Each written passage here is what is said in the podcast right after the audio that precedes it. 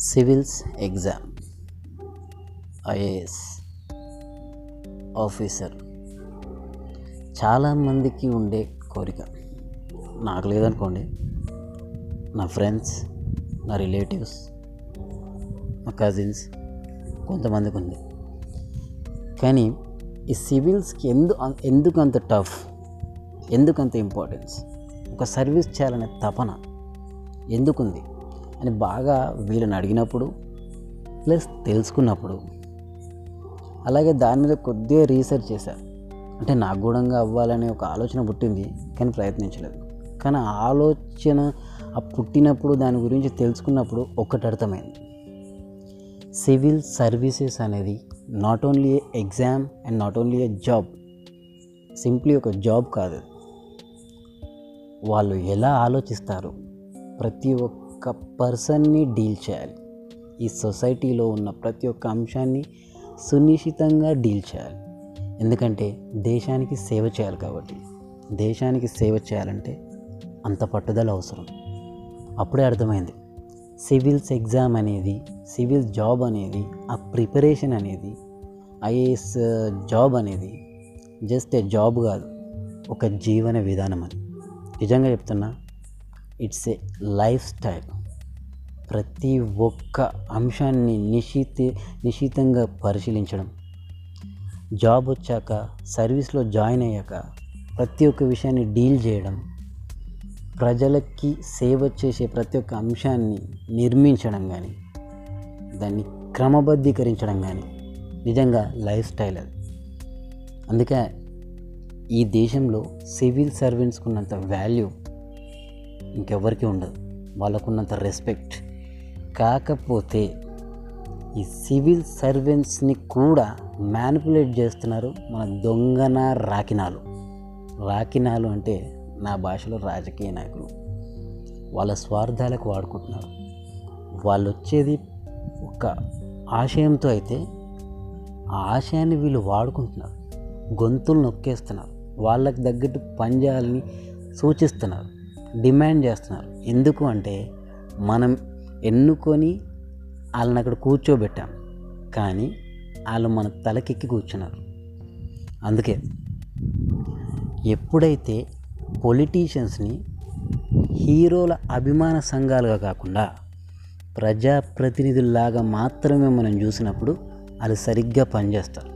లేకపోతే ఏది ఇష్టం వస్తే అది చేస్తారు. ఏ చట్టం అంటే అది చేస్తారు.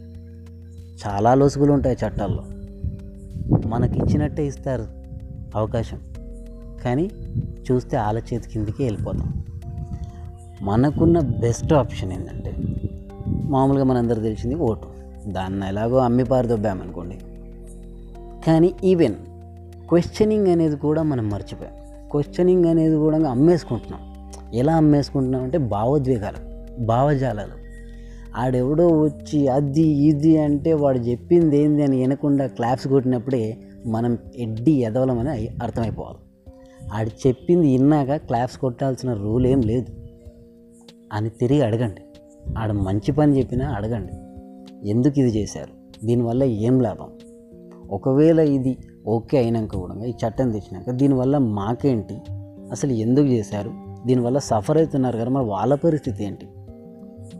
ఏ చట్టమైనా కానివ్వండి ఏ చట్టమైనా ఈ దేశంలో ఉన్న ప్రతి ఒక్కరికి ప్రతి ఒక్కరికి ఉపయోగపడేలా మనం ప్రశ్నించాలి. అలా మనం గొంతెత్తినప్పుడు సివిల్ సర్వీస్ అని చెప్పాను కదా వాళ్ళు ఇంకా ఎఫెక్టివ్గా పనిచేస్తారు. ఎందుకంటే ఈ రాజకీయ నాయకులు ఏం చేయరు. వాళ్ళ వెనకాల ఉన్న వీళ్ళు మాత్రమే నడిపిస్తారు వ్యవస్థని. వీళ్ళు చాలా ఉన్నతమైన ఆలోచనలతో నడిపించగలుగుతారు.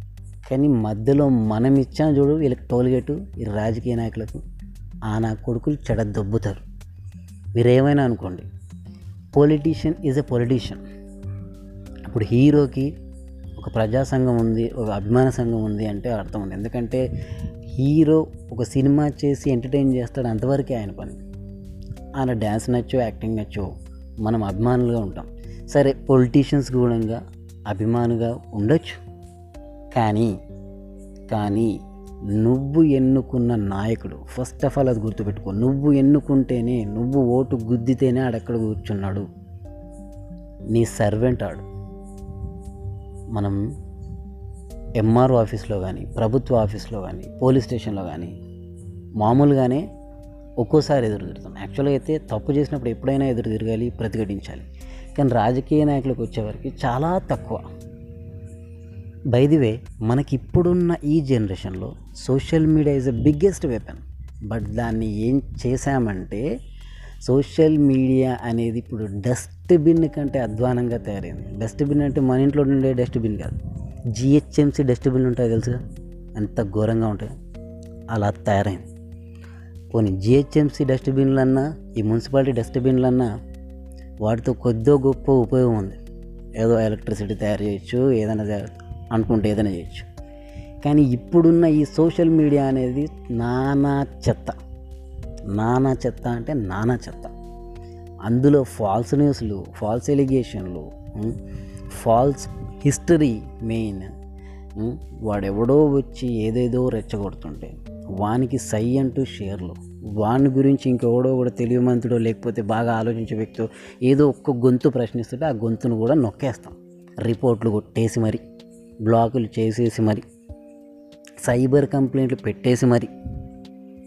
అందుకే నేనేం చెప్తున్నానంటే ఫస్ట్ ఆఫ్ ఆల్ ప్రశ్నించడం నేర్చుకుందాం. ప్రశ్నించడం తప్పు కాదు మన హక్కు మన రాజ్యాంగం ఇచ్చిన హక్కు. అలాగే సివిల్ సర్వెంట్స్ ఎప్పుడైతే మనకు తగ్గట్టు పనిచేయాలనుకుంటారో వాళ్ళ ఆశయాల్ని నిలబెట్టుకునిద్దాం. కొంతమంది చూడండి ఎలా ఉంటారు ఎవ్వడికి అనరు ఎందుకంటే వాళ్ళ ఆశయాలు అంత గొప్పగా ఉంటాయి. అలా చాలామంది ఉన్నారు. మిగతా వాళ్ళందరూ కరప్టెడ్ అని నేను అనట్లే. కాకపోతే వాళ్ళ మీద ప్రెషర్స్ పడుతున్నాయి. ఈ దొంగన ఐదేండ్లు ఉండే ఒక ఓన్లీ ఒక ఐదేళ్ళు ఉండే పదవి కాలం ఉండే ఒక అన్ఎడ్యుకేటెడ్ ఫెలోస్ కూడా వాళ్ళని రూల్ చేస్తున్నాం. వాళ్ళని రూల్ చేస్తే మనం రూల్ చేసినట్టే. అందుకే ప్రశ్నిద్దాం వాళ్ళని పనిచేయనిద్దాం ఇలా వీళ్ళ తాట తీద్దాం. ఈడి కాకపోతే ఇంకో పాలిటీషియన్ వస్తాడు. కానీ ఒక ఐఏఎస్ ఆఫీసర్ తయారు కావాలంటే వాళ్ళెంత కష్టపడతారో తెలుసా? ప్రతి ఒక్క విషయం తెలుసుకుంటారని చెప్పాను కదా. వాళ్ళది లైఫ్ స్టైల్. వాళ్ళ లైఫ్ స్టైల్ వాళ్ళని బతికిద్దాం మన లైఫ్ స్టైల్ మనకు బాగుంటుంది. పొలిటీషియన్ లైఫ్ స్టైల్ని మార్చేద్దాం. ఓవరాల్గా మన కంట్రీ లైఫ్ స్టైల్ని మార్చేద్దాం.